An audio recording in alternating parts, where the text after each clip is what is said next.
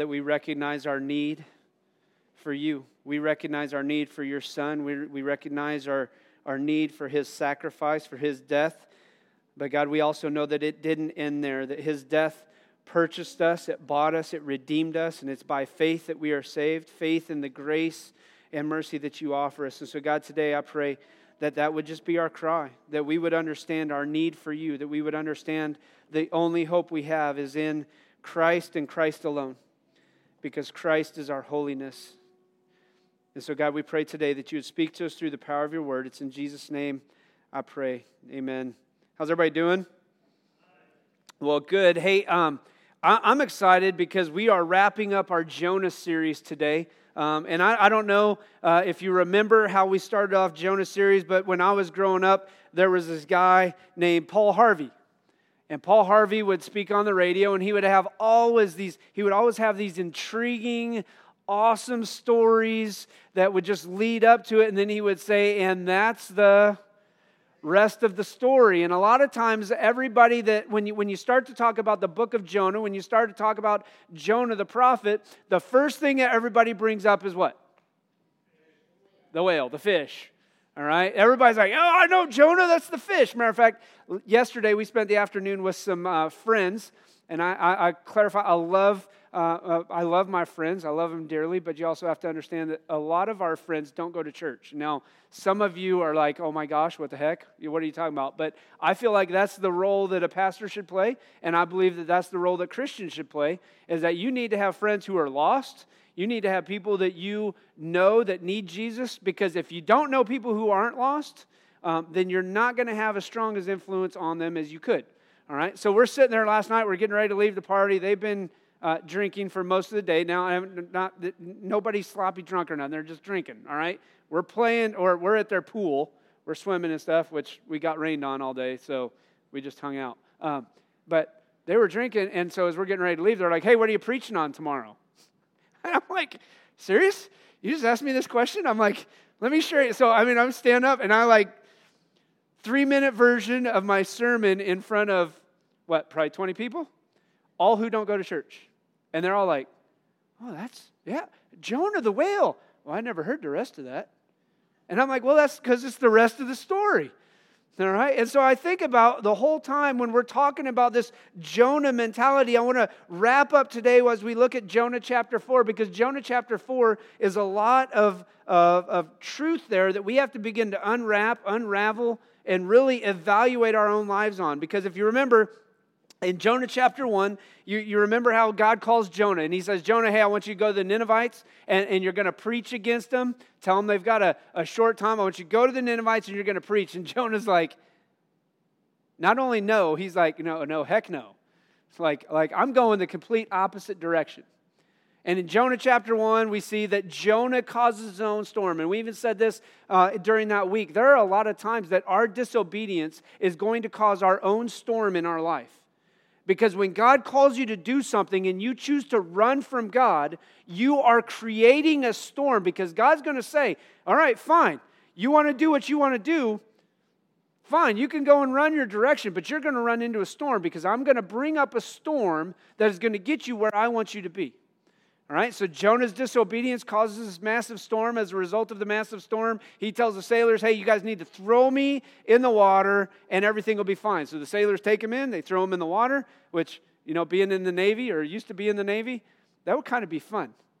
Take the guy who's causing the problems on the ship and throw him overboard. Like, Yes, whoa. You know, I could think a lot of guys who would line up and be like, I'll throw him overboard. All right, but they throw him overboard. And in the midst of Jonah being thrown overboard, if you remember, it says that God appointed a whale, or not a whale, a fish. That's just our mentality. All right? He appoints a fish. And this fish, in reality, is Jonah's saving grace. Because that fish saved Jonah from drowning.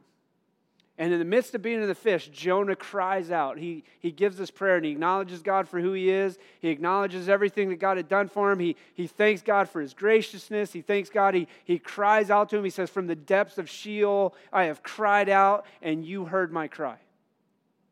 And so we see Jonah and we see how all of us, in some way, shape, or form, in some point in time, have probably felt like we were close to death.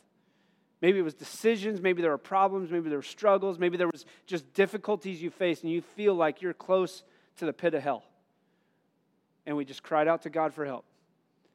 And Jonah says, When I cried out, you heard me and you saved me. That's Jonah chapter 2. Jonah chapter 3, we see Jonah gets a second chance, and as a result of Jonah getting a second chance, who else gets a second chance? The people of Nineveh. And the beauty of Jonah chapter 3 is this Jonah goes in and does exactly what God tells him to do. Tell them they got 40 days, and then if they don't straighten up, they're going to be annihilated. In other words, they're going to be wiped out. God's judgment's going to come down, and what happens? It says the people of Nineveh repented. Not only just the people of Nineveh, but the political ruler, the king, who lays down his royal robe and basically puts himself in the same situation, in the same setting that every other person in that community or that culture, that city would have. And he says he covered himself with sackcloth and ashes. He, he laid his royalty aside to acknowledge the true royal God that, that Jonah was crying out to. And it says that God relented, that God relented from the calamity he was going to cause to happen in Nineveh. So the Ninevites were given a second chance.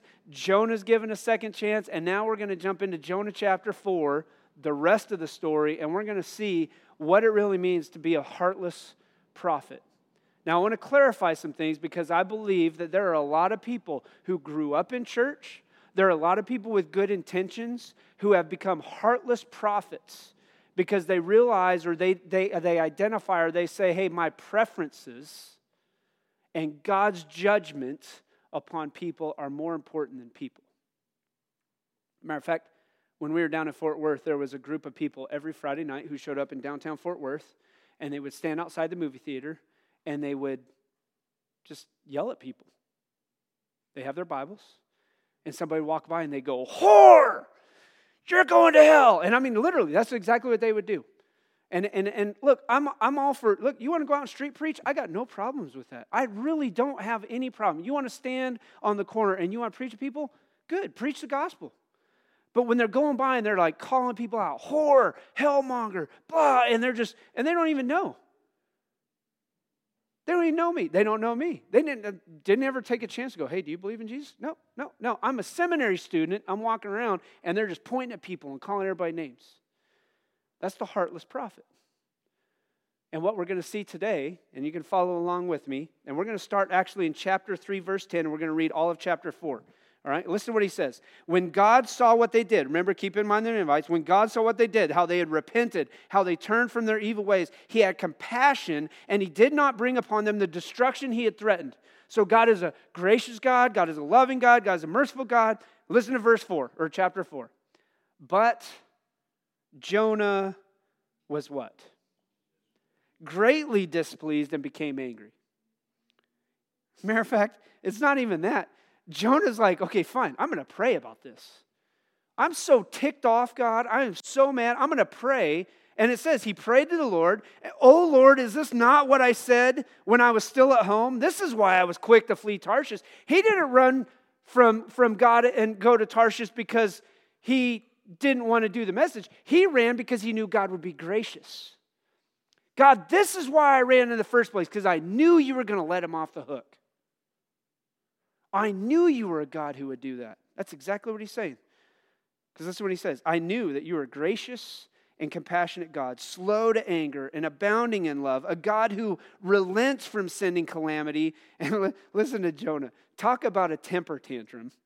Now, Lord, why don't you just take away my life, for it's better for me to die than to live. You saved those people, now I want to die. Matter of fact, I've heard people say, well, if they're going to heaven, I don't want to be in heaven. And you're sitting there going, oh, really? Do we have a Jonah attitude much? I mean, like, literally, Jonah's sitting there throwing the biggest temper tantrum in the world. Now, when my son or daughters would, would throw a temper tantrum, how do, how do you deal with a temper tantrum? Well, you can ignore it, but ignoring it usually leads to what? A bigger temper tantrum later. Or I can address it. I can call it what it is. And that's exactly what God does, starting in verse 4. Listen, verse 4. But the Lord replied, Have you any right to be angry?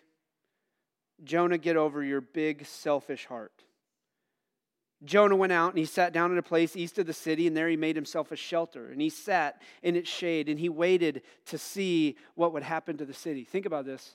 All right. Like I remember going out, we would go and watch fireworks, or you could sit up on the mountainside up in Wyoming. You could look over some areas. I remember going out and you could look over city. I mean, you could do stuff like that here. I remember driving out not too far off Blue Ridge, and you can look back over Independence. You know what I'm talking about? Blue Ridge Cutoff, go out, keep going kind of the northwest there, and you'll get up to a point where you can look back over and see part of Independence.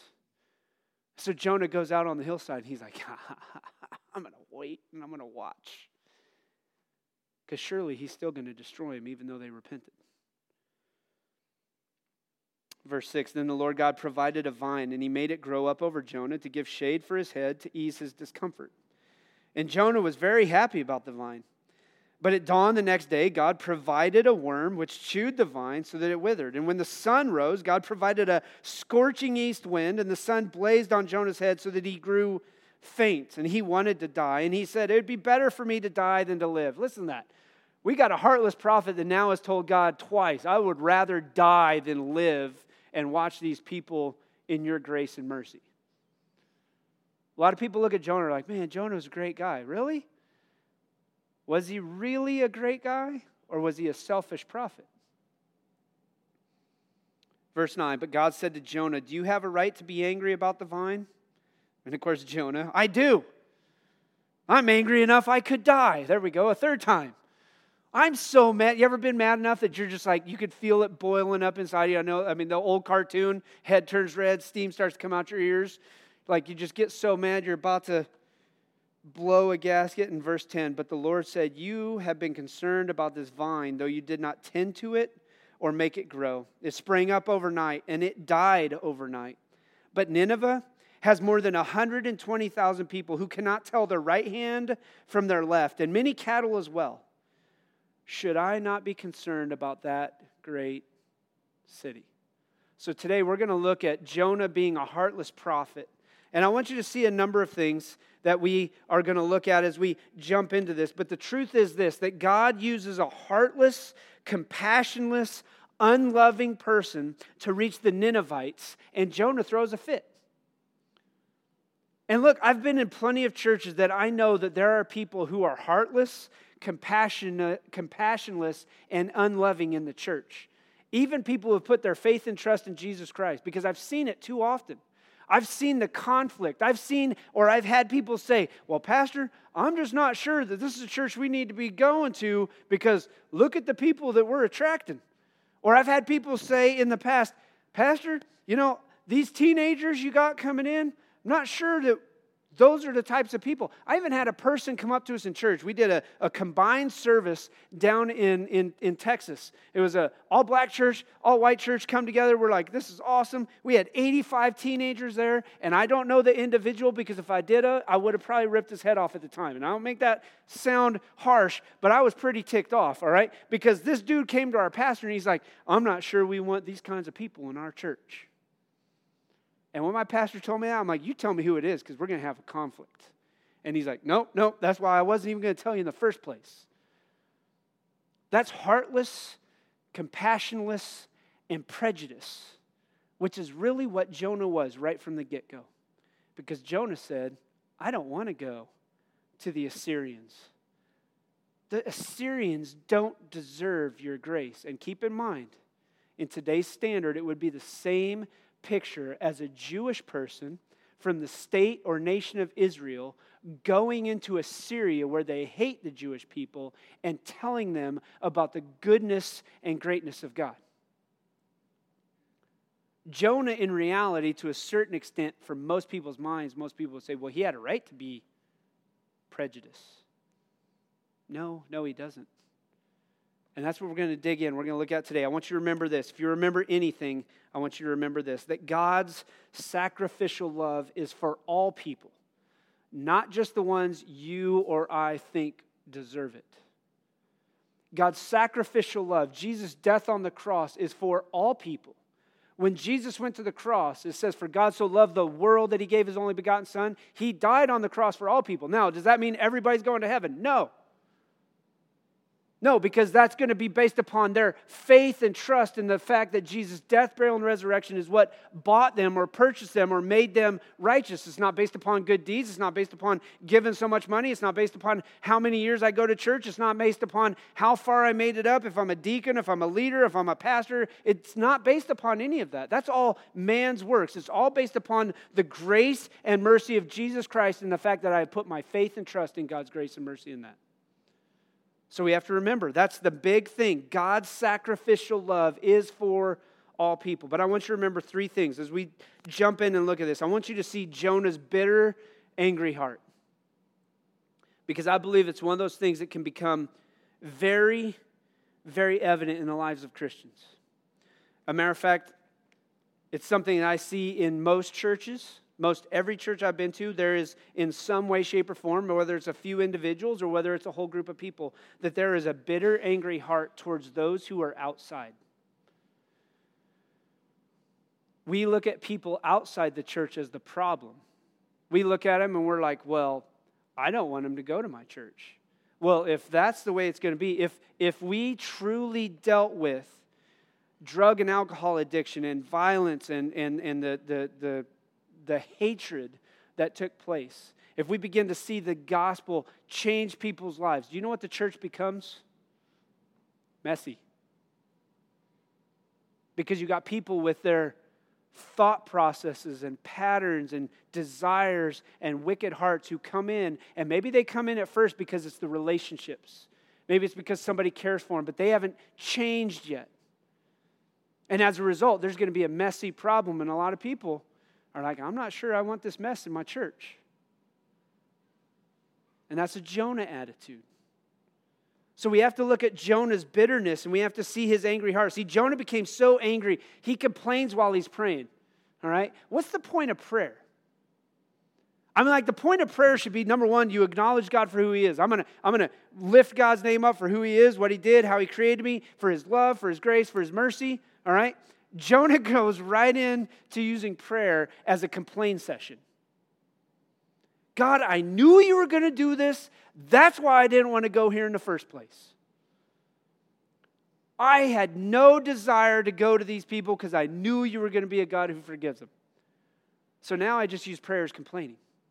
And that's what Jonah does. Jonah's bitter, angry heart becomes a complaining session. And listen, I believe that there are some people that you don't like, and you really, in reality, most likely want God to judge them. You're like, they deserve to be judged. Maybe it was somebody who violated your trust. Maybe it was somebody who did something to you or another family member, and you're like, man, I just want God to hurt them because they hurt me. They deserve to be dealt with without grace and without mercy and without compassion. And that's really where Jonah's at. But that's not. That's not what we should want. That's not what we should see as, as Christians. That's not the way we should act because we should want God's grace to be given to others. Why? Because we received God's grace first.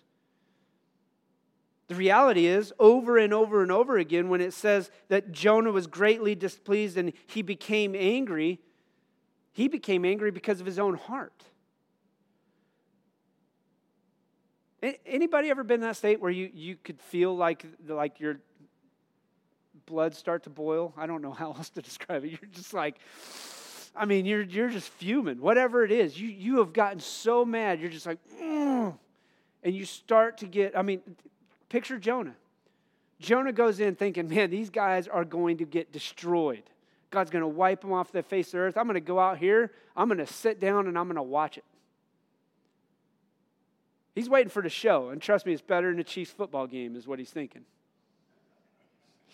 He's like, heck yeah, we're, we're on. I'm going to go out here, grab me some popcorn. I'm going to sit out on the hillside, and I'm going to watch them get roasted. But because of God's grace and mercy, he relents and Jonah's ticked off. Listen to what Proverbs said about our anger, because I believe it's something that we can do very easily. An angry person starts fights, and a hot tempered person commits all kinds of sin. What's Jonah doing when he gets angry?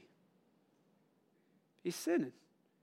He's allowed the sin nature inside of him to overcome the holiness that God has called us to be. the holy people. So Proverbs 29, 22, an angry person starts fights, a hot tempered person commits all kinds of sin. Proverbs 29, verse 11, fools vent their anger, but the wise quickly hold it back. See, anger is something that I think we all have to understand that Jonah, in the midst of his anger, in the midst of his complaint with God, is showing all the more why he needs God's grace and God's mercy every day.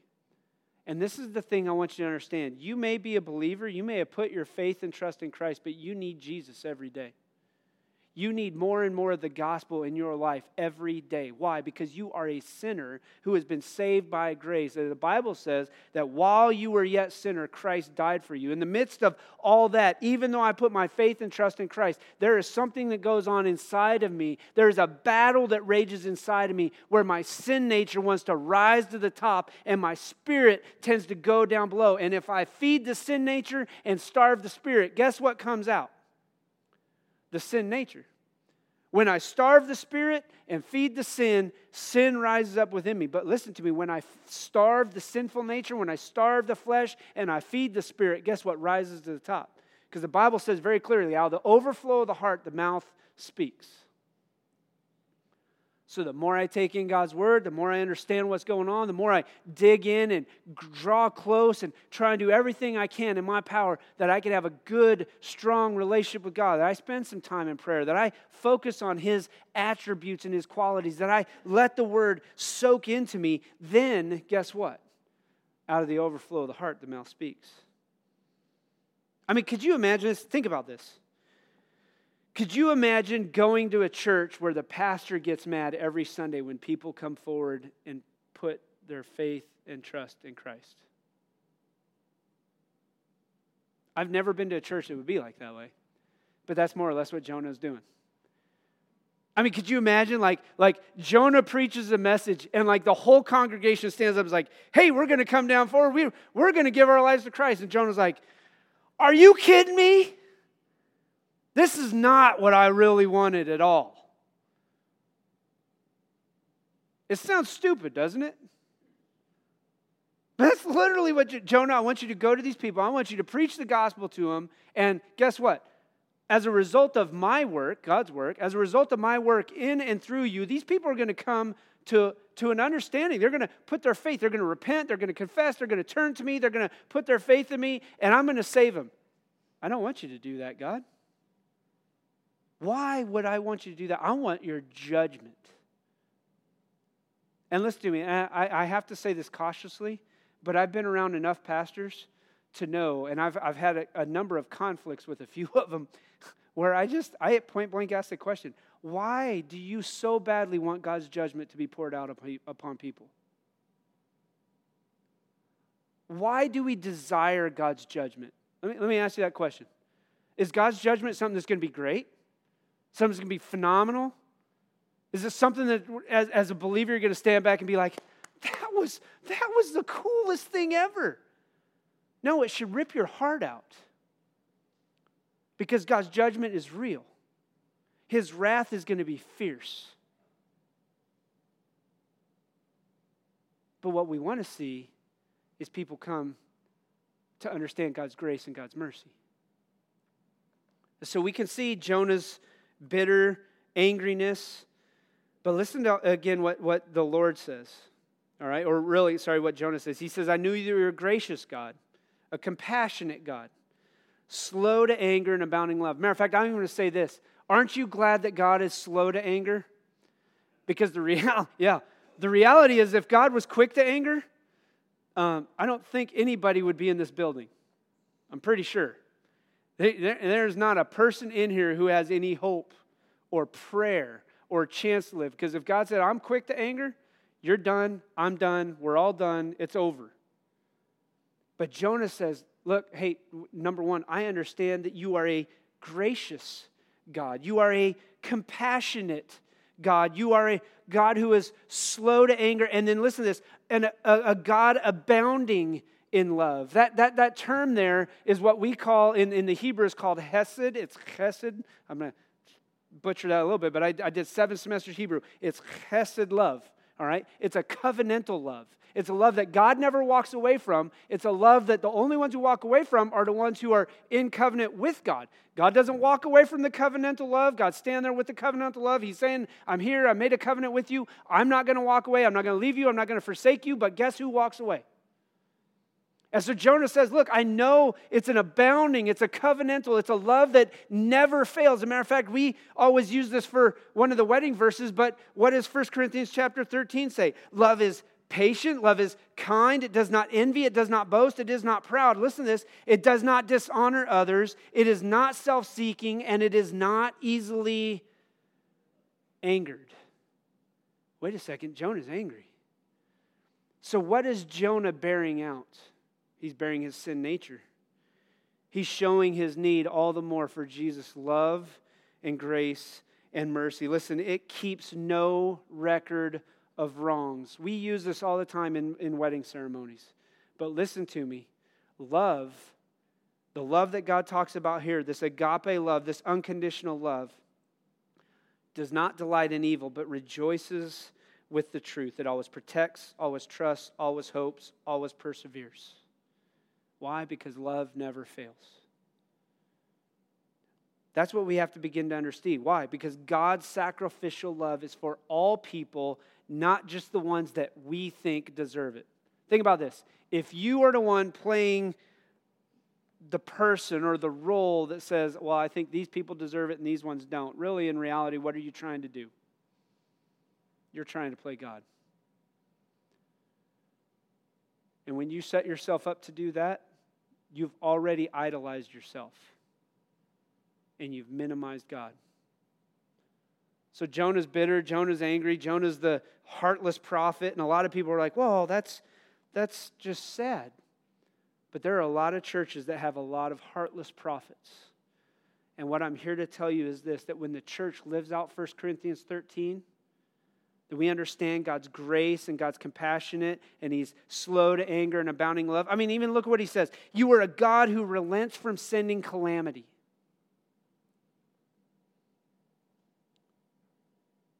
We have to understand that God is a God who is about people, first and foremost. Number two, if God's sacrificial love is for all people, not just the ones we think we deserve, we, we looked at Jonah's bitter, angry heart, but I want you to see God's answer to Jonah. Because remember, Jonah cries out, Oh, God, it's better for me to die. Listen to God's question. And I'll even throw this out there. If God asks you a question, it's probably going to be pretty important, isn't it?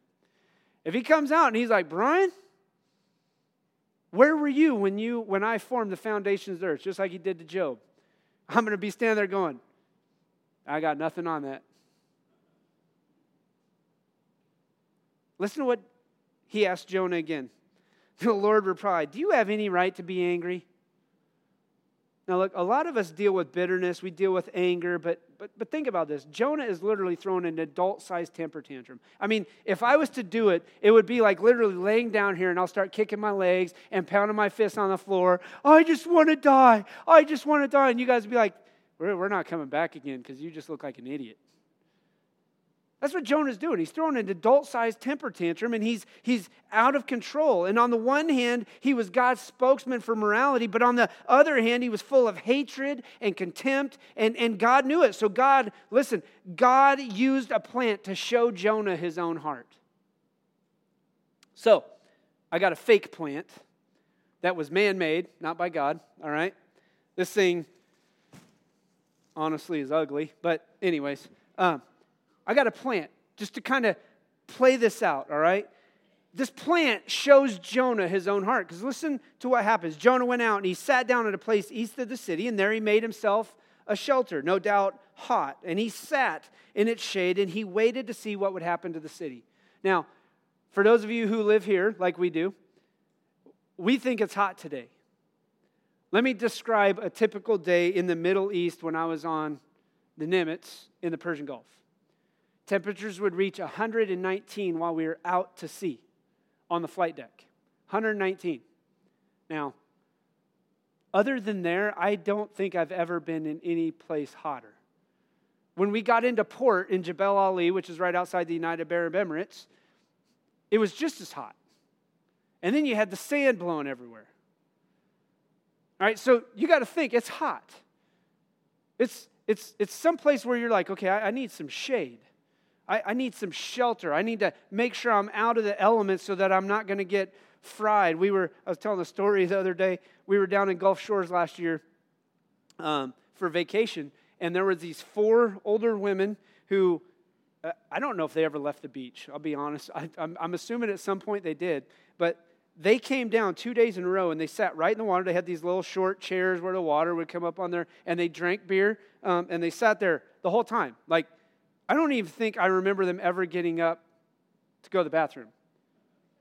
All right? So, I mean, like, I'm sitting here going, okay, these people never move. They're drinking. No shade. They look like leather. I'm like, you know, you could get out of the sun a little bit. It'd probably be like a huge relief to you. But no, no, they just sat there drinking, talking, laughing, doing whatever, and then and they were there. I remember going out. We got out there one morning at about 9:15. And when we left about 4 to go back inside, they were still there. And when we came back from eating, I looked out of the balcony off our condo, and they were still there. I'm like, good grief, what are you guys doing? It's hot. You're outside in the weather. And so Jonah goes out. He builds a shelter. And in the midst of it, it says there he made himself a shelter. He sat in a shade and he waited to see what would happen. Then the Lord God provided. And you have to understand this God provides a vine just as he provided the whale. It's the exact same word.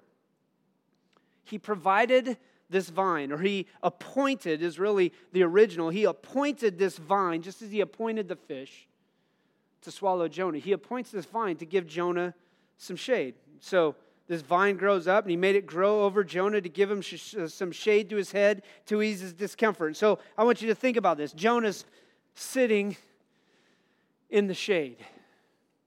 But what's he sitting in the shade doing? He's waiting. He's waiting for the destruction. God, you going to call down that fire yet? You going to do what you did to Sodom and Gomorrah to these guys? Because I sure want to see this. This is going to be awesome. I mean, can you imagine? I'm, I mean, I'm sitting here in my shelter. He provided this vine. I got the shade. I got the perfect view. And I'm going to see the destruction of Nineveh. It's going to be awesome. And so, listen, God appoints this vine and he made it grow up over Jonah to give shade for his head to ease his discomfort. And Jonah was very happy about that vine. Matter of fact, I'll, I'll even say something like this God provides blessings in our lives, and sometimes the blessing becomes the very thing we respond to in worship. Because here's what happens God provides the blessing for Jonah, but he wants to get to the deeper issue. Jonah, where's your heart at? Because this vine, this, this tree, this plant that grew up, when I take that plant away, what's going to happen? Are you still going to worship me? Or what are you going to do? And to me, Christians, I believe wholeheartedly that God gives us blessings. And when you use the blessings that God gives you in a greater way, in a way that honors God, then I believe God blesses more. But when God gives you a blessing and you begin to focus on the blessing and you begin to think about how great this blessing is and you start taking your focus off people, then I believe you miss the bigger picture. Do you think God cares about a plant?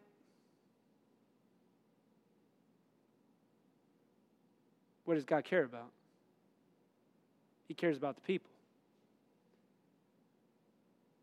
But a lot of times we let the plant become the very thing that we worship. We let the plant become the thing that drives our preference. And listen to me preferences, while good, can become evil when we let the preference for something overcome God's purpose in our life. I even look at it over and over, and I stress this over and over because I believe we're a church that's not focused on this. But I've been into plenty of churches where preferences drive the direction of the church preferences drive, whether it's based upon the music style, whether it's based upon how a preacher preaches, or how people dress, or whatever you have it. Go to Africa, celebrate with Christians there. When they're sitting outside in 108 degrees and they find the biggest shade tree they got, and the only instruments they got are drums.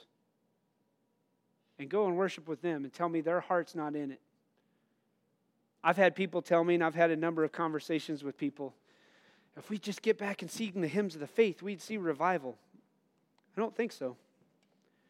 Because God's not confined by a box of a certain style of music or my preferences in any way, shape, or form. God works in whatever way, shape, or form He wants to.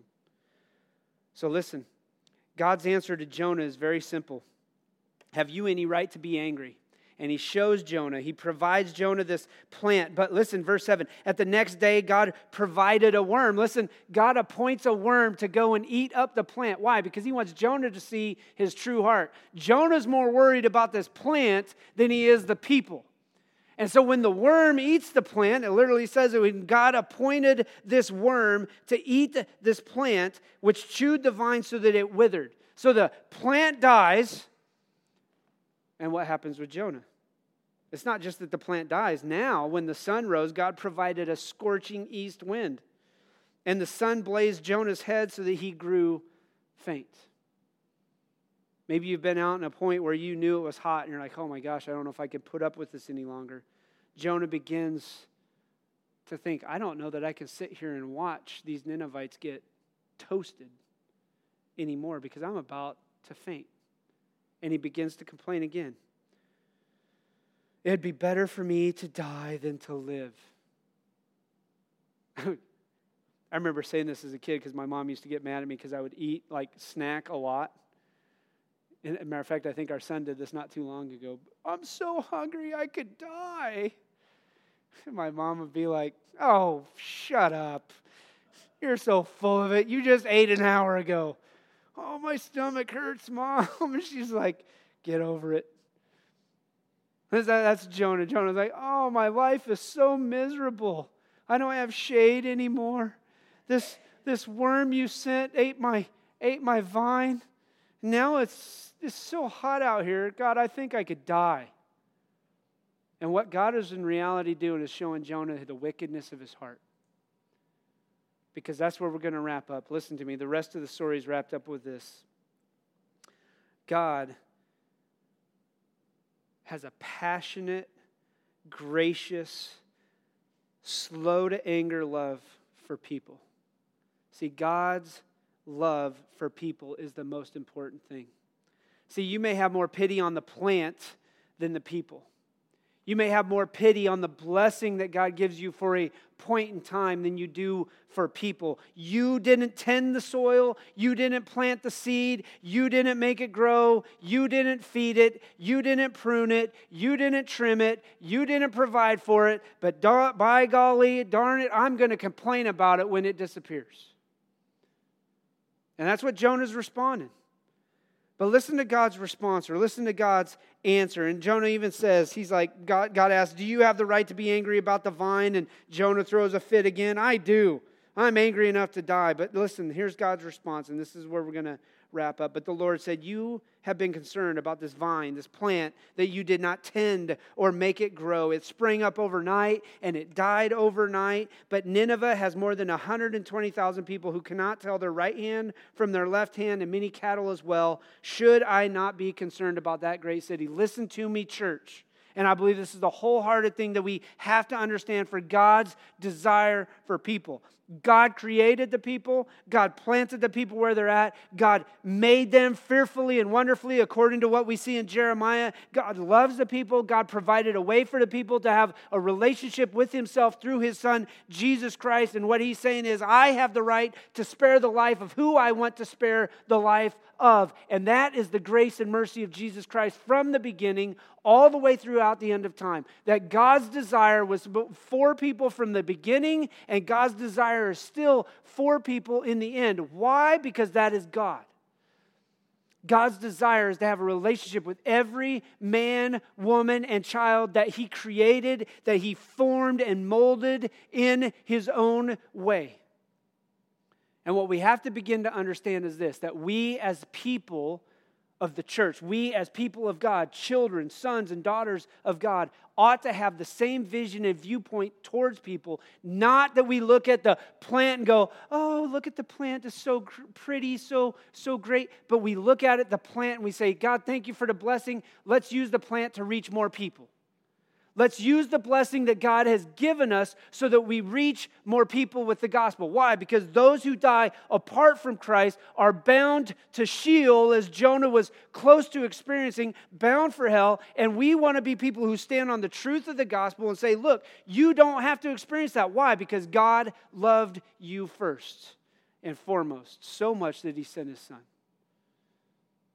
Listen, we, we talked about this not too long ago when we were talking about being vigilant for God's second coming, but we have to understand that God gives us provision so that we can see people come to Christ. 2 Peter chapter 3, and I use this verse a lot, but 2 Peter chapter 3, listen to this, and starting in verse 8, he says this but do not forget this one thing, dear friends. With the Lord, a day is like a thousand years, and a thousand years like a day. The Lord is not slow in keeping his promise, as some understand slowness. Rather, he is patient with you, not wanting anyone to perish, but everyone to come to repentance.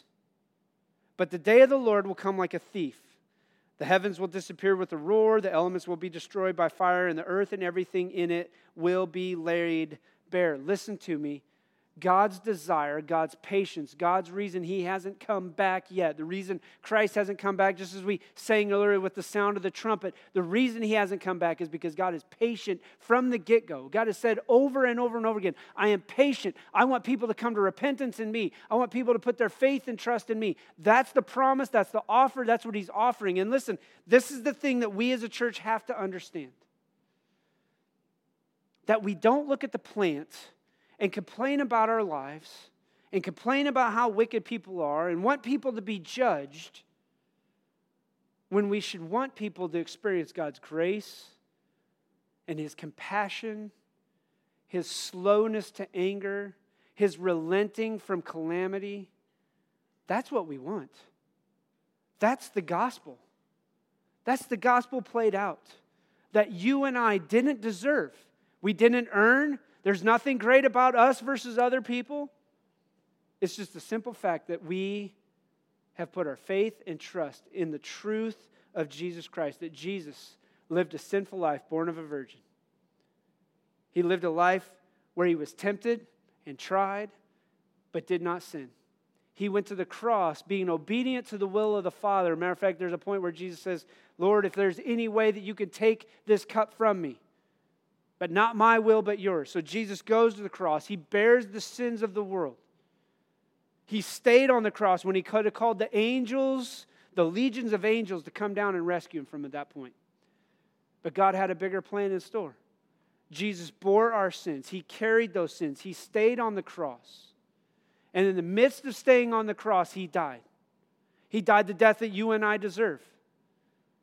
Remember what we said? If, if God was quick to anger, none of us would be here, but God was slow to anger. And so Jesus pays that price. But he didn't stay there. He didn't stay dead. He rose again, defeating sin, defeating death, and offering us life and life more abundantly according to the, what the Bible says. And so here's the reality that God is a gracious God. God will deliver punishment, God will deliver his judgment. But right now, he is being patient. He's being slow. He's compassionate, not wanting any to perish, but people to come to a saving faith in Jesus Christ. And my question just simply is this Where are you at in the story? Maybe you would say, Hey, I'm a Ninevite. I haven't responded, but maybe I feel like God is calling me. God is drawing me, and God is saying, Hey, I need to have a relationship with Jesus Christ first and foremost. It's very clear just what the Ninevites did. It says they repented and they turned from their ways. They went the opposite direction. They chased after God and not after the things of this world. So maybe you're that Ninevite. Maybe you're a Jonah. Maybe you're a Jonah who's looked and gone, ah, there ain't no way I'm going those people. God might be calling you to go to some people at work. Hey, you need to go and you need to talk to them about who Jesus Christ is. And you may be saying, There's no way. I'm not going to those people. Matter of fact, I'm not even going to go talk to them. Maybe they're in that cubicle, or maybe they're just down the, the, the dock area from where you're at, or maybe, maybe it's just something. But God's calling you to go to them, and you're like, No, no, I'm going to go over here. Why? Because, God, I know you're gracious, but I, I really don't like that guy. I don't think he deserves your grace and mercy. Well, do you know what she talks about all the time? Listen, that's what God may be calling you to do. And my question is are you a heartless prophet like Jonah? Are you going to complain about every situation and, and, and struggle that you walk into where God may be calling you to do something? Are you going to want the judgment of God brought down on the people, or do you want the grace and mercy to be experienced by the people? I believe that that's the two situations we're in. And that, I believe, is also the rest of the story. In the midst of everything that went on, God shows His grace, His love, and His compassion and mercy, even when we think those people don't deserve it. Let's pray. God, we thank you for your graciousness, for your being slow to anger, for your compassion. We thank you for the fact that you are a God who is abounding in love, who relents from sending calamity. I thank you for. Uh, I thank you for just being able to walk through the book of Jonah, that as we walked through Jonah, we can see how you speak to our lives, even in the midst of knowing that Jonah was a prophet some 2,500 years ago. God, that you can use this story, this true story about an individual who had a hard heart, who was obedient to your calling, but even in the midst of being obedient to your calling, still maintained a desire to see people punished. And he didn't have a desire for people, but he had a desire for your blessings. And so, God, I pray that we would be people who have, if we have put our faith and trust in Jesus first and foremost, that God, we would be people who are passionate about people that we don't desire judgment, but that we desire grace and mercy because we want to see people come to faith in Jesus Christ. So, Father, today I pray that maybe there's a heart here that you're drawing, a heart that says, I've never put my faith and trust. I've never repented and turned to God. I've never walked in, in faith and put my faith in Jesus, that He paid the price that I couldn't pay. So, Father, I pray today that you would work in only the way that you can work, that your spirit would move among us. It's in Jesus' name I pray.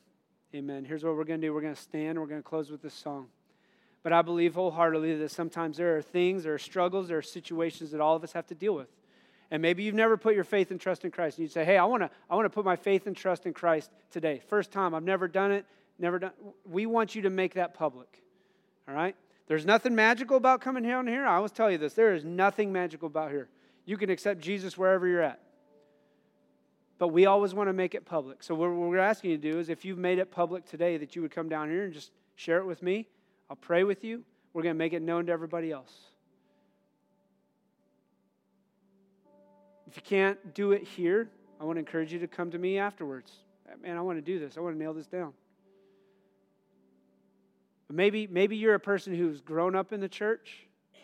Maybe you're backslidden. Maybe you struggle with some difficulties. Maybe you got the heart of Jonah. And maybe you need somebody to pray with you. Then I'm going to be up here to pray as we close with this song. Or maybe you're looking for a new church. You say, I want to, I want to join a church. Listen, one of the things we do at our church here is you have to go through a class so you know that what you're getting into. All right? You know what we expect of you, you know what you can expect of us. All right? But you want to say, hey, we want to come and we want to be a part of this church. We want to find out more about this church. We want to invite you to do that as well. So let's close with a song and then you'll be dismissed.